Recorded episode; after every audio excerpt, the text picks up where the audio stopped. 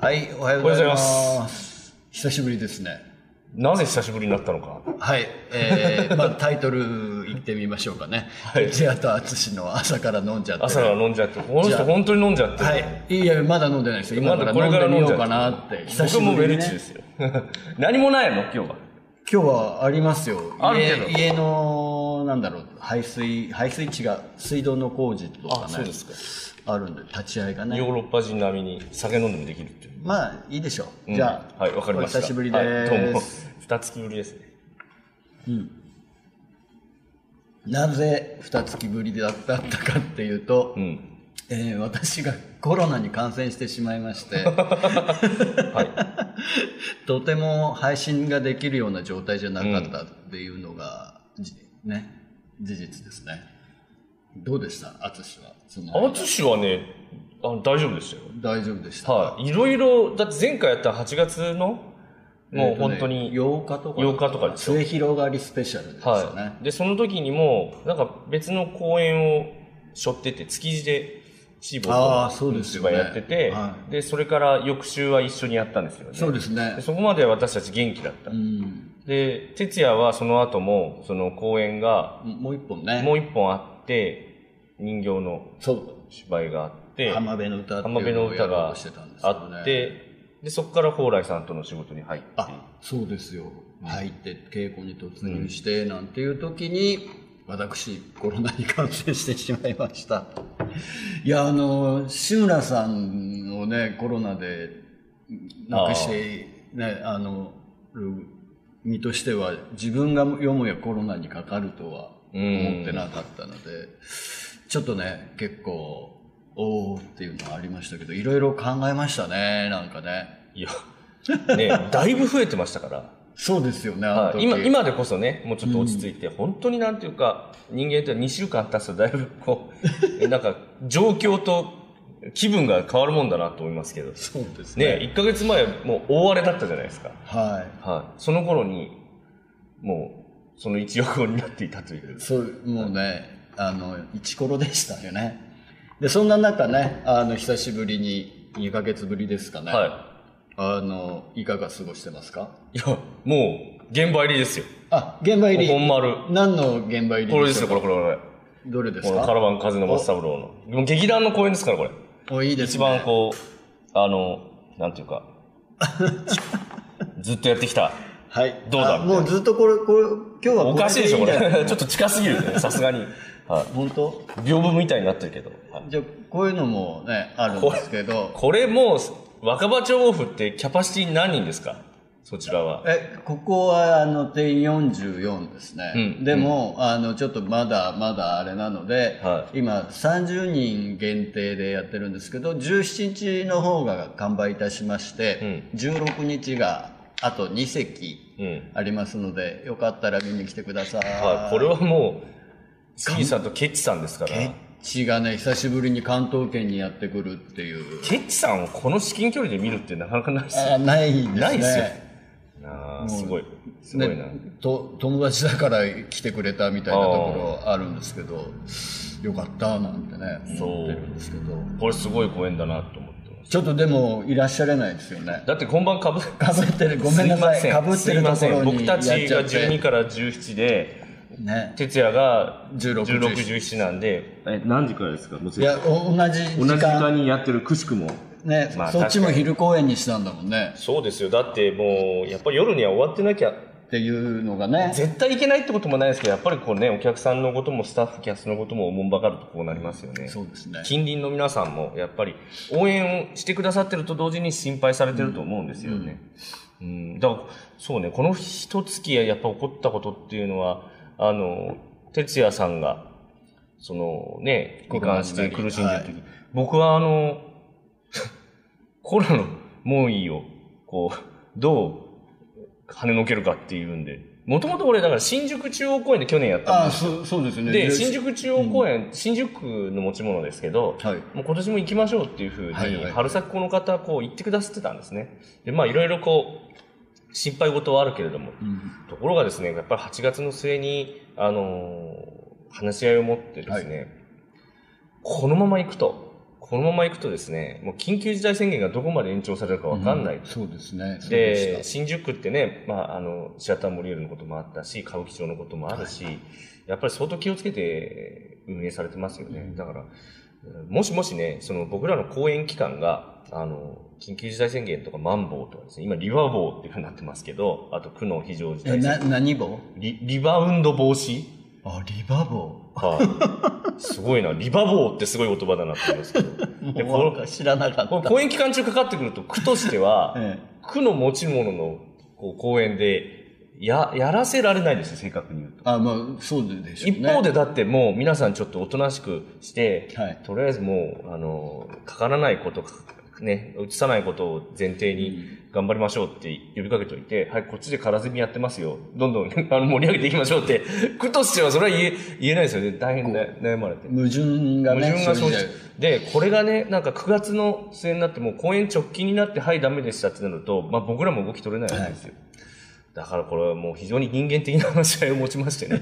で、あの、わかりましたと。これはこれ以上ご心配をおかけしたりして、で、何よりね、からずみさんできなくなるのもっていうことがあったんで、引っ越しましたよ。あの、浅草に。浅草。浅草に。浅草がですね、僕ら7年ぶりですよ、テント張るの。前、え、浅草はこれ2回目いや、2回目とかさん三ね、回目もうだいぶ定住してたんですよ。あ2009年の秋に初めてお世話になってから、はい僕ら2014年まで数えてみたらもう、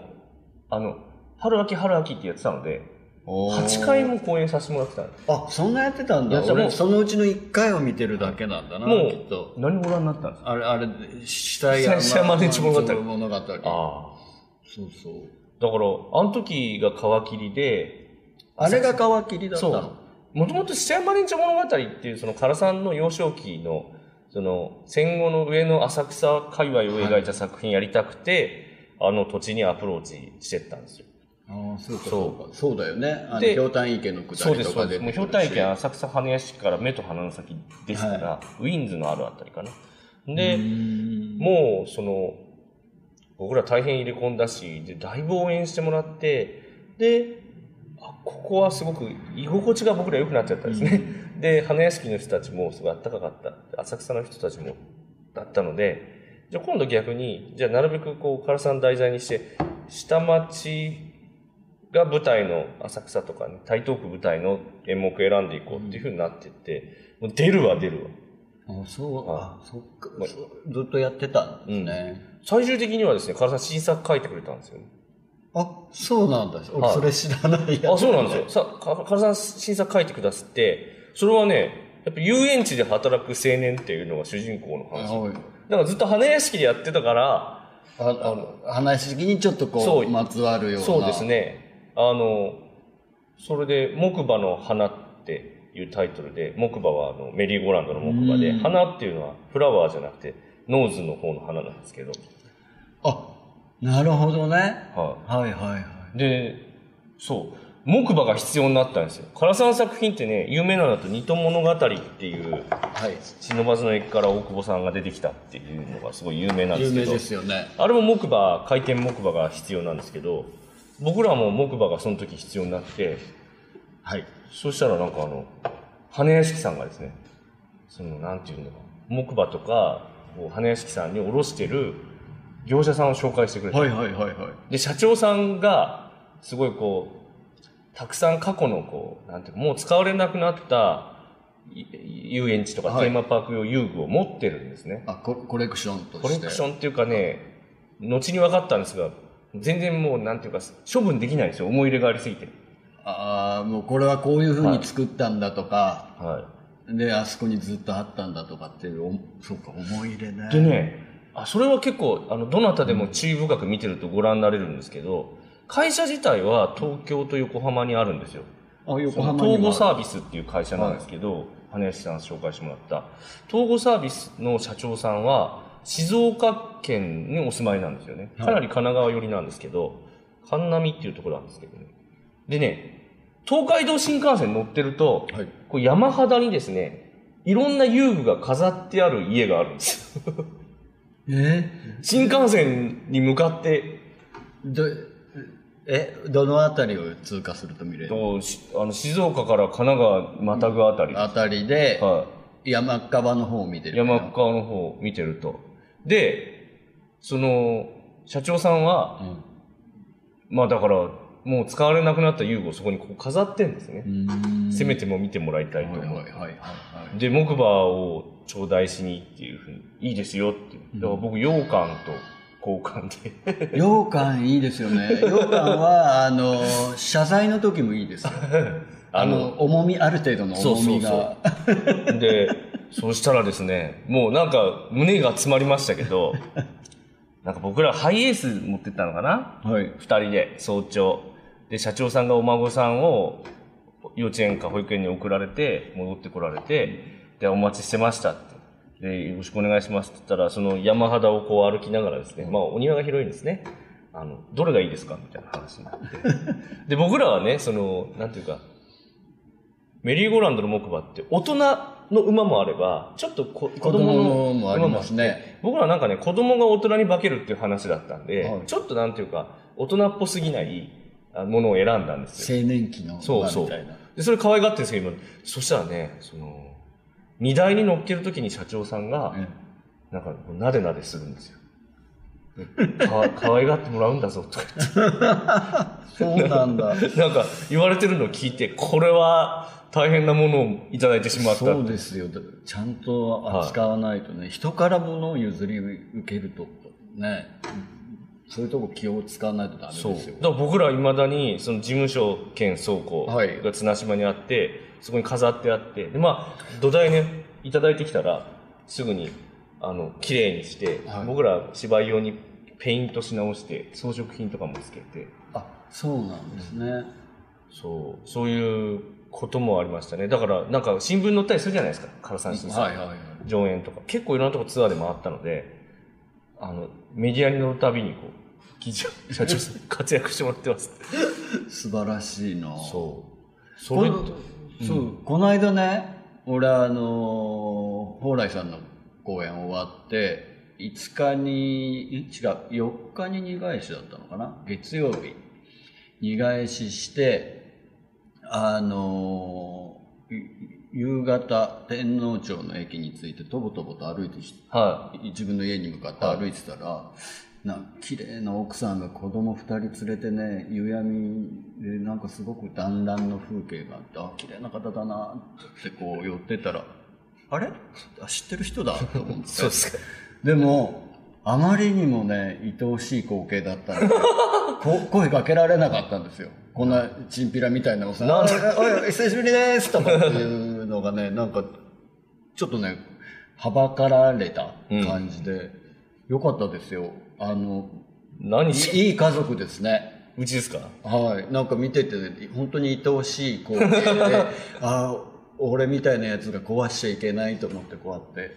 見ない見見見てんだけどこうちょっとこうねチラ見しながら通ってたんいでや、すそのチンピラとか言ってるけど、僕なんかあ の、8月の住川公演の時びっくりしましたよ。何もがう家族で来て、しかも、娘さんの旦那さんも 来る。あ来ましたね家庭ある感全然普段ないのに。あ家庭家族そう、そうで、よね。く言われるんですよね、は家庭がある感じがししないっていう、よ言われるんですけど家庭ありますよこれでもねいややってんじゃないですか。 いろいろやっていいことしてんじゃないですか。いやいやいやいや、でも、本当になんかね、あなんかさ、子供を連れた奥さんってさ、あのーぐいぐい引っ張ってったりする感じがあるじゃないですか。もう早く家帰んのよとかっていう、うんうんそうじゃなくて子供が立ち止まれば立ち止まってそこでこうわーってね奥さんリュック背負ってたんだけどなんかねそれたまたま心に余裕があって心に余裕がある時だったんですかね。でも、だって小屋入りの日でしょ。あ、だから4制日なんて作的にはかなり追い詰められてる追い詰められる。てる状況なのに、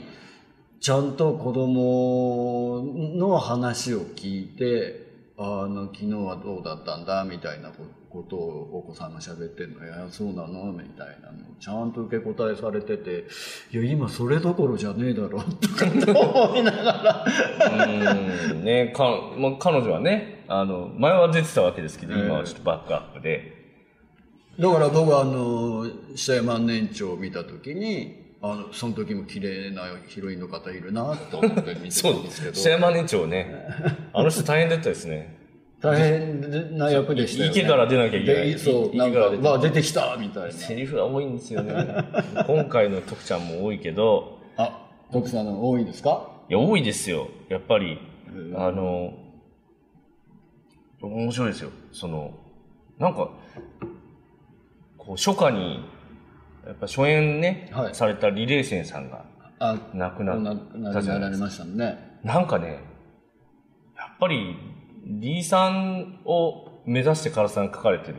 はい。セリフをいこう言ってるとね、あれなんか声とか似て、 似てくるのかな そうなんだ。に似てきてる。に似ちゃう時があるというかへね。ーうん。なんかそれを、だから自分も、そんな李さんが舞台立たれてる姿って、そのたくさんたくさん見れたわけじゃないんですよ。ああ、そうですよね。はい。だけど、で、唐さんの舞台やられてる姿って、もうたった一本、二回見に行きましたけどあ、少女仮面っていう。み見れてるみ見れてる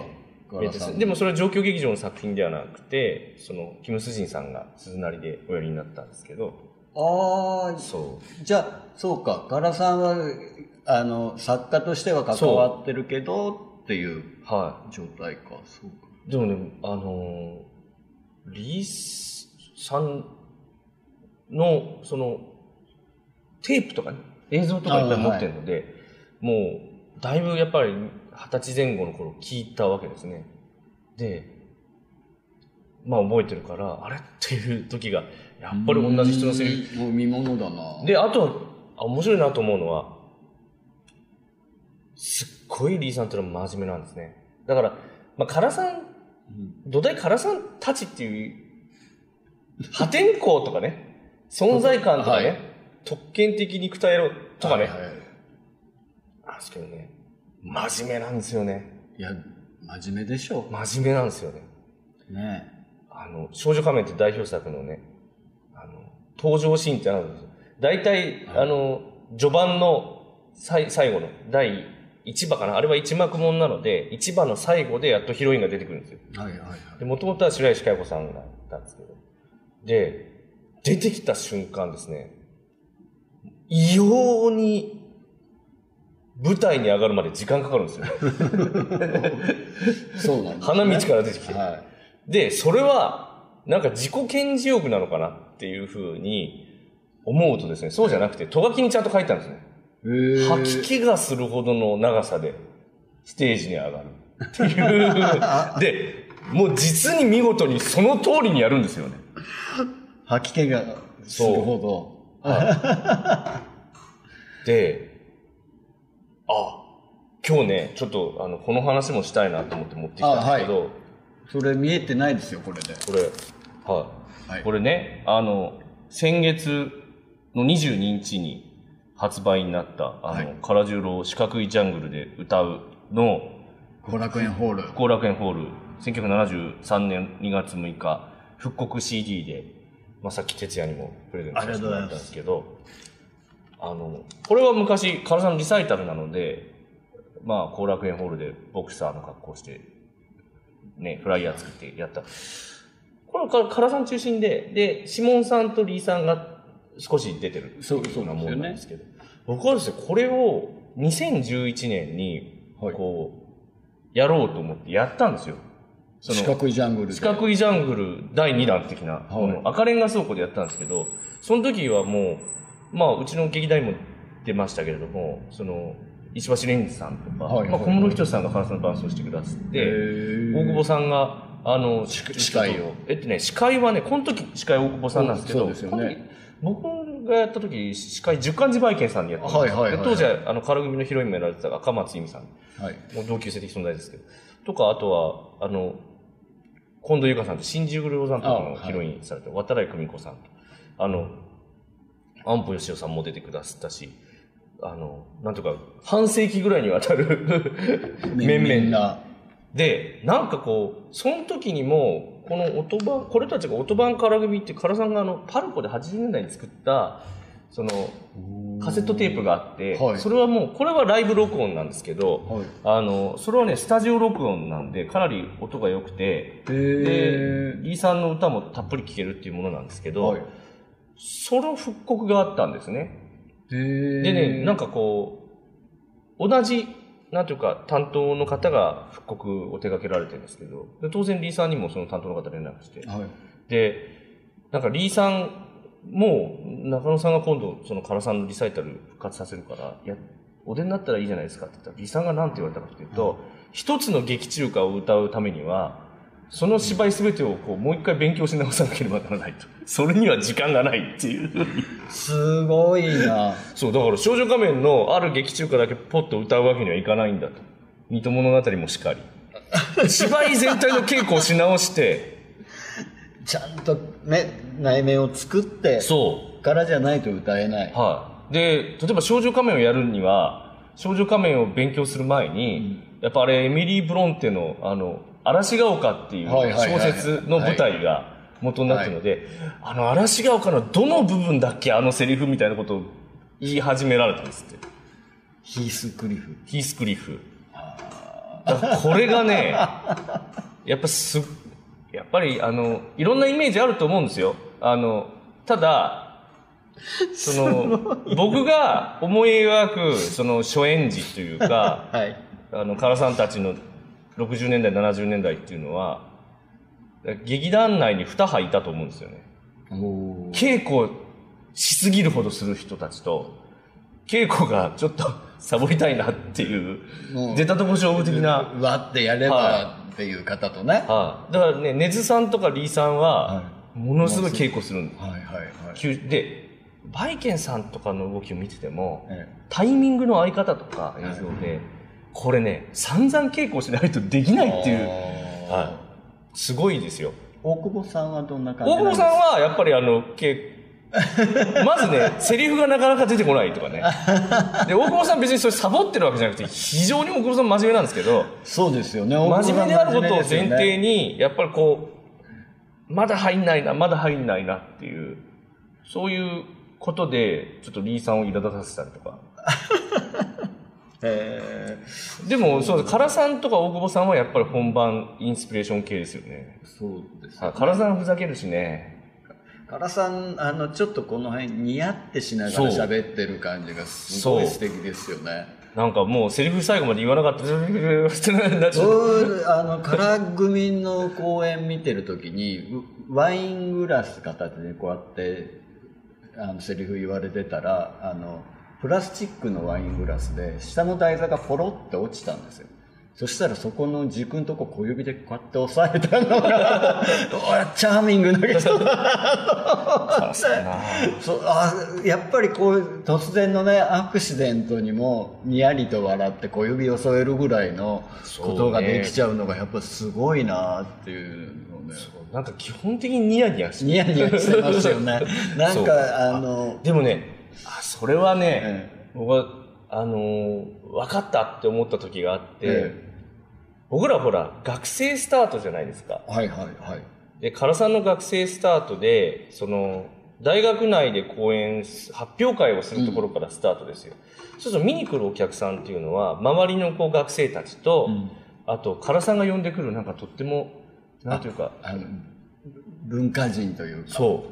う緑真子さんがこうやってきたとかですね二十歳ぐらいの時にで緊張するわけですよ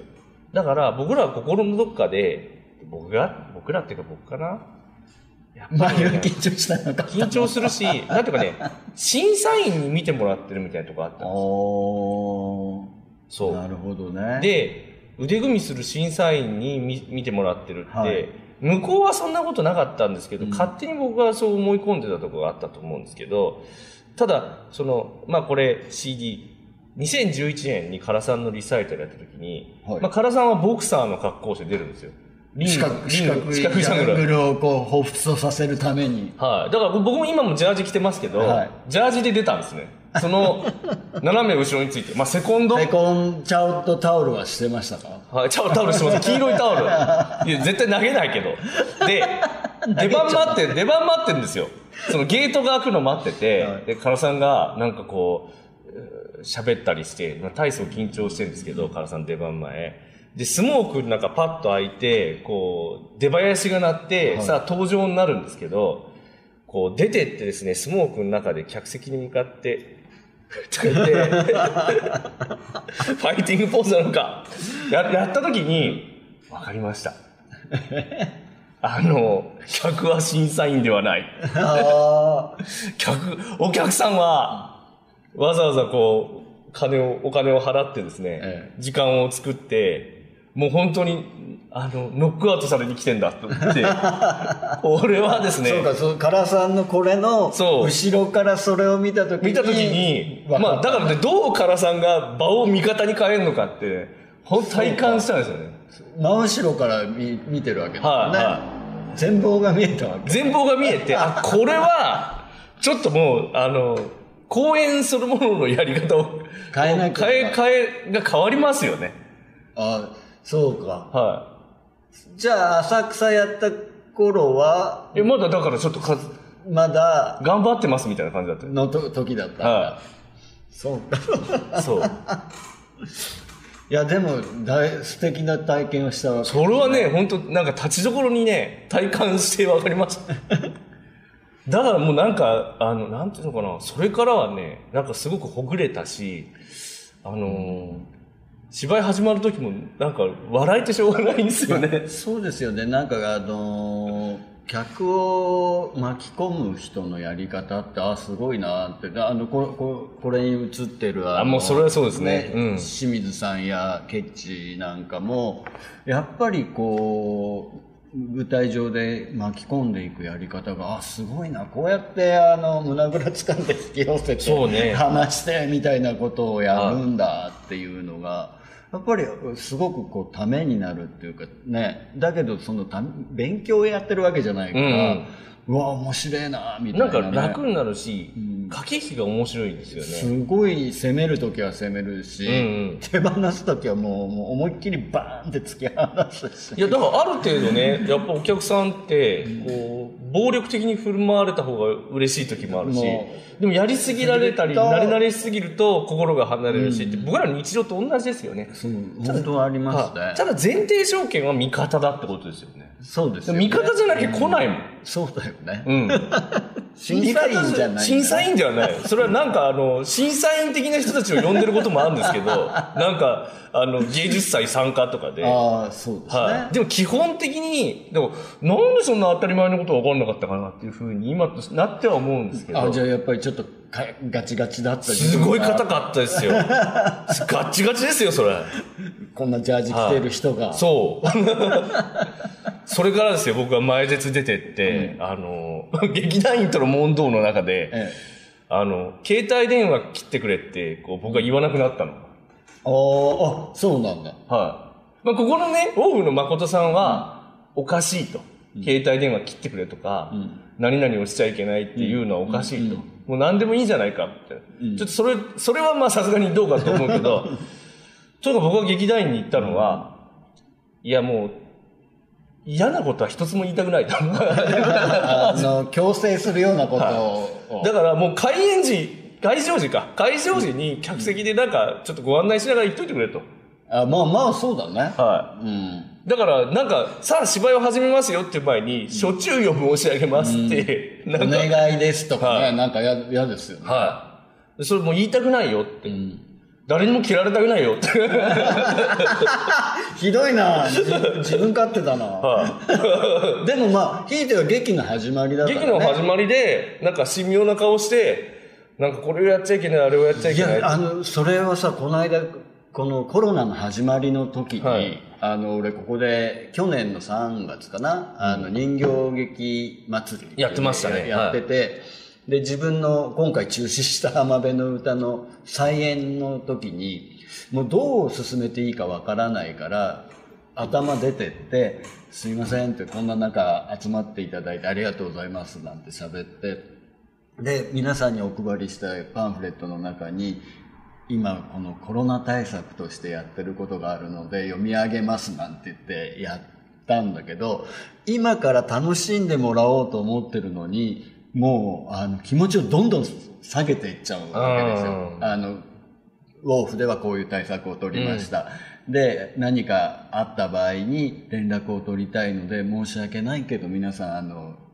連絡先を書いてください。これ大事なことなんでお願いします。じゃあ、さあ、劇始まります。お楽しみください。 ってなってもう全然もう下がっちゃった気持ちを上げることができないっていうのがあ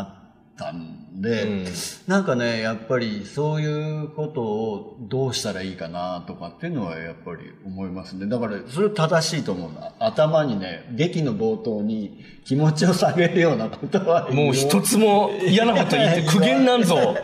絶対嫌なんだみたいな絶対ダメだよね。それうだはか。ら自分の言ってることと誠さんの言ってることは微妙にずれてるんですけど 誠さんはいや何かを禁ずるっていうこと自体がダメだろうみたいな、あー俺たちバイキンみたいなもんなんだから みたいな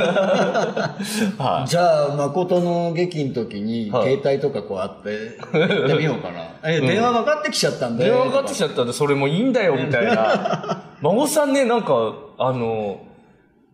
序盤で役者がセリフつっかえると、その本番良くなるんだよね とかいねや、また、彼もニヤニヤしながらね。そうそう昔だったらパイプをこうやりながら。そう。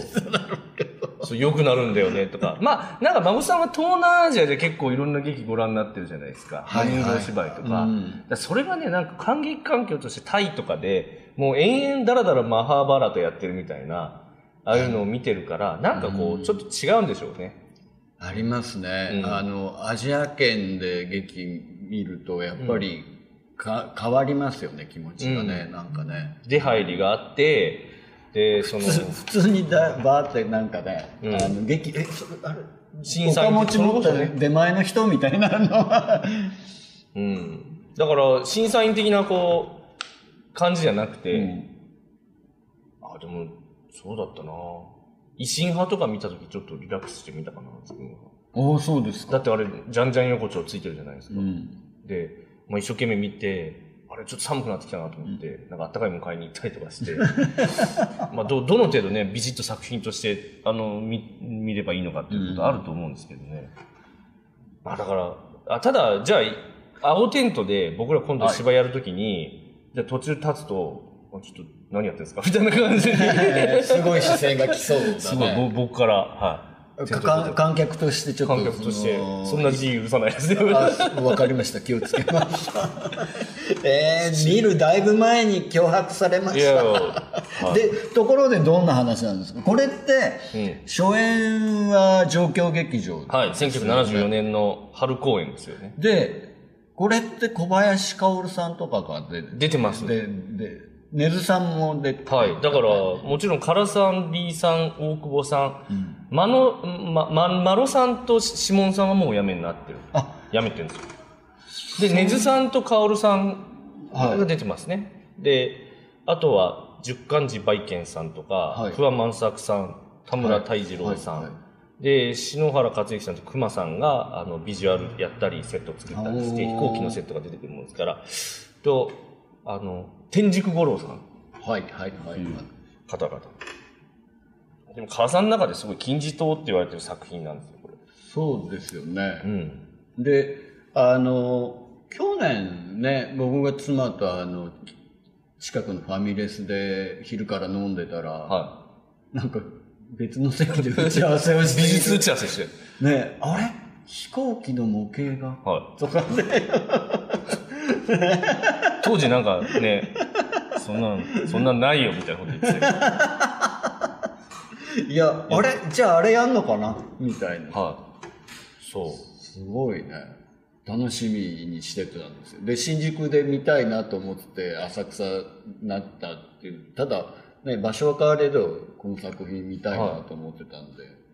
そうど、どんな話なんです かこれはですね、あの、まあタイトルがカラバン風の又三郎なんで、もちろん宮沢賢治の風の又三郎に影響を受けてるんですけど、これはどういう話かっていうと、まずですね、自衛隊員がこの1年前に飛行機を乗り逃げしちゃうんですね。乗り逃げってい うか、酔っ払って飛行機に乗って、ええそのままこう鹿島灘の沖合行ってますけどまあ要するに海に飲酒運転海に墜落して勝手に乗って死んじゃうんですね、はいでその、高田三郎っていう男なんですけど、こう恋人がいるんですよ。はい。エリカさんっていうですね、ホステスさんなんですけど、はい。で、そのエリカさんとしては、どうにかですね、その、高田さんにもう一回会いたい。はい。もしくは、あの、なんでこんな風に乗り逃げして死んじゃったのかっていうことを突き止めたいっていう風に思ってですね、うんあの、高田の上司たちが、もう自衛隊を辞めてあ、おうおう隕石問題ななんでしょうね、それね。もちろあん、部下がそんな不始末を。した、はいお前の責任はどうなるんだ、みたいな。はい、で今その代々木にある探偵社に勤めているとああ自衛隊だった人たちがね自衛隊だった人たちが、でそこにこう乗り込んでいくんですね、うんそのエリカがでその時にちょっと一つこうポイントがあって、えエリカはですね男性の格好をしていくんです男の格好をしていくんですね、また複雑ですね。はい、なんでかっていうとその自衛隊の人たちっていうのはもう女の人が嫌なんですよ、うんもうみんなね、うん男好きなんですよ。あ そう。あ。はい。常にもう、ふんどしを締めてて、自衛隊の服装の下。で、もう本当にもう日の丸。はい。そして、あの、男同士なんですよ。結びつきっていうのは。なるほど。はい。だからここは女人禁制であるって言ってるので、これ劇の設定ですよ。自衛隊がそうだとは言わないですよ。あの、日本国の自衛隊がそうだっていうよりじゃなくて、このこの劇の設定の中の。の自衛隊が、もう女人禁制で、俺たちはもう男同士なんだっていう。それしか認めはないい、んそだ。れしか認めないんだって。それが乗り逃げした原因なんじゃないかなと思うんですけど。はい でもも、上司たちとしては、いやもう正当な自衛隊員にするために高田三郎を可愛がったんだと可愛があって、はうんでも高田高田三郎にはエリカがいたいそうそうそうそう。だから、エリカは、このままこの女性としてはい、高田さんにっていうことを言いに行くとまずいということで、男の格好するんですね。は白のこう上下はいのこうジャケットとか着て、男の格好をする。で、ここにですね、で、なこう帝国探偵者訪ねるんですけど、はいここにですね、ある青年が通りかかるんですね。いはでこれはオリベっていうちょっと変わった名前なんですけど、はい青年が通りかかって、彼はですね、精神病院からこう抜け出してきたっていうはいはい青年なんですけど、彼は友達がですね、まあ、は現実の友達って一人もいないんで すよ。ただ唯一の友達が、はいもう、宮沢賢治の文庫本の中に出てくる、まあ、風のい。マ又サ三三郎。郎なん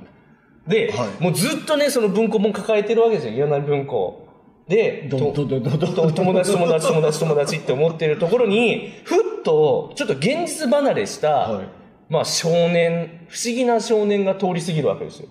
あえっと、オリベと通りかかったところにまた、エリカがそのエリカが男の格好をしてるのが通り過ぎたんですよねああ、なるほどね。でこれでオリベはあれと思って精神病院から久々に抜け出して帰ってきてみたら地元に、はい不思議な少年青年がいるぞと思って「あなた風の又三郎さんじゃありませんか?」って声かける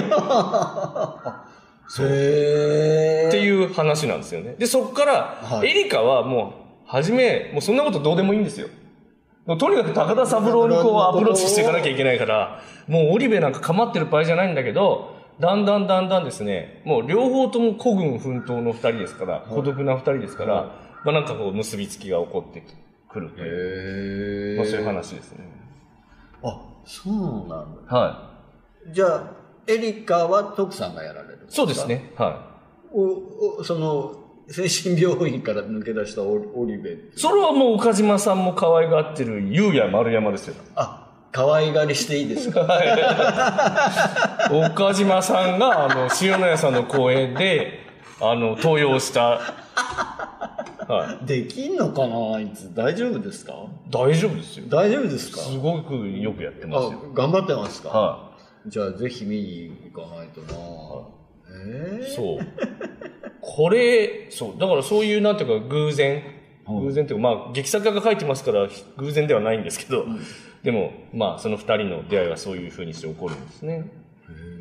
そその後、展開がいろいろあって。そうですね、二人協力してどうにかその元上司たちにであわよくばこう高田さんに、はいもう生きてるのか死んでるのか分かんないような高田さんにどうやって会うかってい会ううかそういう話ですね。はというふうに、あらすじがあるんですけど、はい。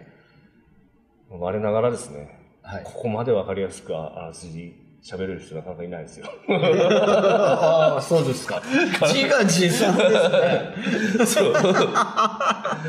そうか。 あそのう。あらなんかね、か、か、カルさんの台本って、やっぱりすごい難しいとかねう。んそんなことないんですよ。やっぱり。そうですかあ。そうです、そうです。すごく真ん中にあるもん、単純ですからね。あ単純って単言純っちゃう。はい、単純、シンプルにできてますうよ。ーん話はね。あの、そういう、こう、身を寄せ合う孤独な主人公たちがい たり、わかりやすい悪役がいたりですね。はいはいはいはい。でも、あの、そんなエリカに横連歩する男がいたりとかですね。エリカには横連歩しそうですね。やっぱ、は断層の霊人っていうことですよね。まあ、その、霊人っていう感じではこの劇ではないんですけど、あーまあ、たまたま断層して、断層して。はいのじゃあ、あれですか、白の上下にやっぱりちょっとハットをかぶあそうっですそてうでっすていうはい感じですか。はい。まあね、ガラスのマントをつけているっていうふうに原作でありますので、原作っていうのは宮沢賢治の原作でありますから、マントまではつけてたらおかしいなと思うんですけど、まあそれに類する感じで造形して、で、な、まあそれをぬ脱ぐともう本当に女性っていう。うんあの唐さんもそうですけど寺山さんも宮沢賢治す好きなんじゃないかなと思うんですけど、うん。なんかああるんですかね宮沢賢治に惹かれる劇作家の思いみたいなのって寺山さんってどういう寺山さんねあの「ぬひくん」って、はい、ありますね。全部あのあれなんですよね出てくる役名が宮沢賢あそっ治かのそっか登場人物たちだったりとかしてなんかあれ好きじゃなかったらそんなことしないだろうなとか青森と岩手。ああ青森とそうかあのイーハトーブ、うん。そうでもなんか、唐さんは、ちょっとなんていうんですかね、エコな感じの宮沢賢治ってそんな好きじゃないんですよ。だからあ雨にも負けずとかそう、なんかああいはう、なんか、頑張りズムみたいなのも好きじゃなくて、なんか異常にこう、は春と修羅とかですね、なんかこう、過剰なエネルギーが沸騰してるみたいなの好きですね。うんそう。ただ、面白いなと思うのは、もう1974年にカラバン風の又三郎を書いて、はいめちゃくちゃウケんですよね。うんだねすごいあの有名なみんな大好きな作品になっって、で秋に「夜叉奇想」っていうのを書くんですけど、はいそれ題材「セロ引きの豪州」なんですよねおーで10年後に「黄金バット」っていうはいはいのを書くんですけどそれ宮沢賢治の「グスコーブドリの電気」はいはいはい。元になってるんですけど僕ある時ですねそのガラバン風の又三郎の中にこうセリフがあってですねはい。いろんな微文庫の10ページにこう書いてあるじゃないですかとかね、いろんな微文庫の35ページに書いてある風の少年とはって言って、からセリフに出てくるんですけど、なるほどその通りですね。いろんな微文庫の10ページ開くとその記述載ってるんですよね。だかはいはいはら、いカラさん本当に書き写してたんだなっていうの が、なんか面白いんですけど、で、その文庫本って短編集なんですよ。売ってますよ、市販で。うん。短編集で、タイトルが、まあ、あの、短編集で、からか風の又三郎他みたいな感じなんですけど、はい風の又三郎がトップに乗ってて、次に乗ってるのセルフ機の講師なんですよ。はい。で一番最後に乗ってるのグスゴーブルーの電気なんですよ。じゃあもうその一冊だけこの買って人、たんですかはい、一冊で3本芝居書いたんだなって思うと、なんか恐るべき、こう、費用対効果の良さですよすごいですよね。何百円で。数百円のこの文庫本から、芝居3本生み出すっていう。で、こう、伝説までね、は作って。すごいな。 その唐さんのなんか一回うまくいくとじゃあ次の話露骨に風の又三郎次セロ引きの豪手ですからそれあ、あれあったな。 そうそれすごいなと思って、いいネタ本だよ、これ。はい、もう鉄塔的鉄塔鉄にむしゃぶり尽くすっていうそういう唐さん面白いなと思うんですよでなんかもう想像するともう見たわけじゃないから分かんないですよでも唐さん絶対こう文庫本こう開いてですねなんか文鎮じゃないですけどこう置いてこうやって一生懸命万年筆で書き写したんだなってあの、唐さんって、その、手書きで書くときって、はいあの、なんかカレンダーかなんかの裏に書いてた初とかって初期はね初期そはうなそうですよね。それ本当みたいですよ確かほほ本当に初期はそうみたいですそうだったんですよね。はい今最近というかこう変線はあるさすがに自分が出会った頃っていうのは大学ノートに書かれてましたけどね。あノートに書いてたんだ、いじゃあノートに原稿用紙とかではなくてはい。ノートに書かれてましたね。でしかもそれが、あの、こう、こう左から横書きで、あ横書きでか横書きで書いていかれた。縦書きではなくて縦書きではなく。多分右から書くと、あこの、こが汚れてっちゃうそう、汚れてっちゃうんじゃないかなって。で字もこうにはい、じんで、必ずブルーブラックの万年筆で書かれて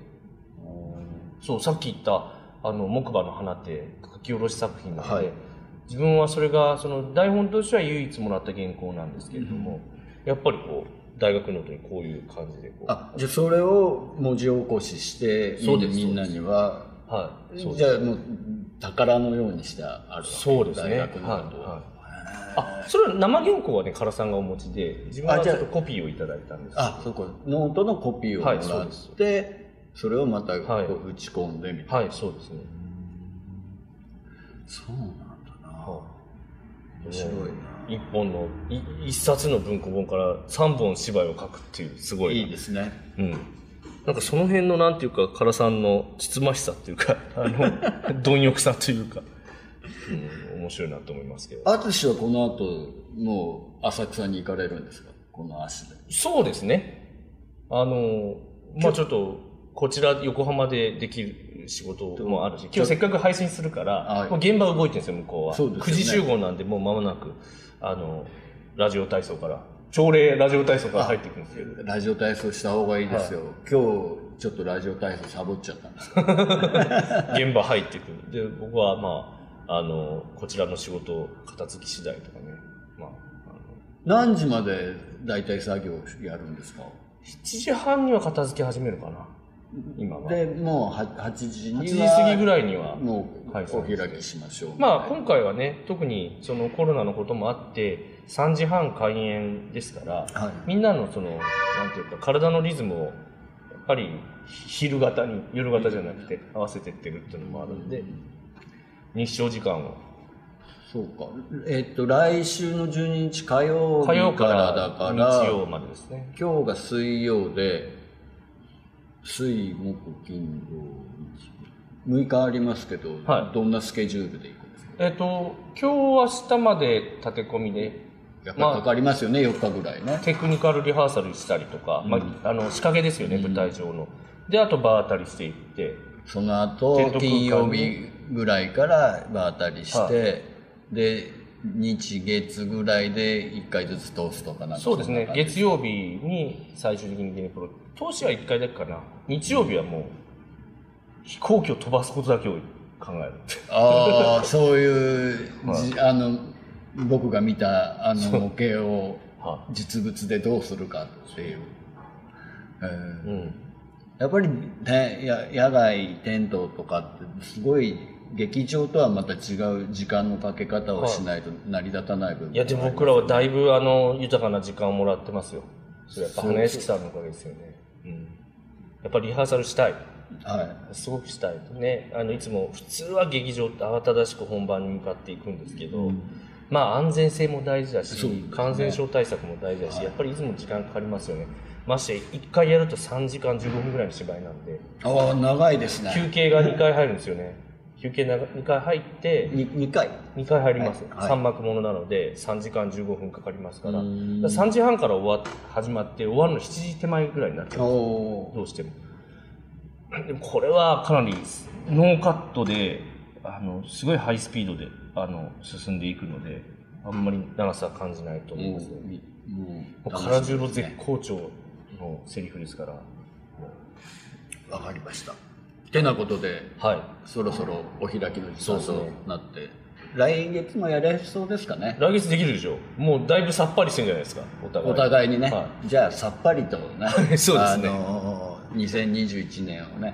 こう盛り上げていきます 年末に向けてね残す二ヶ月を二ヶ月をね、じゃあ、あのー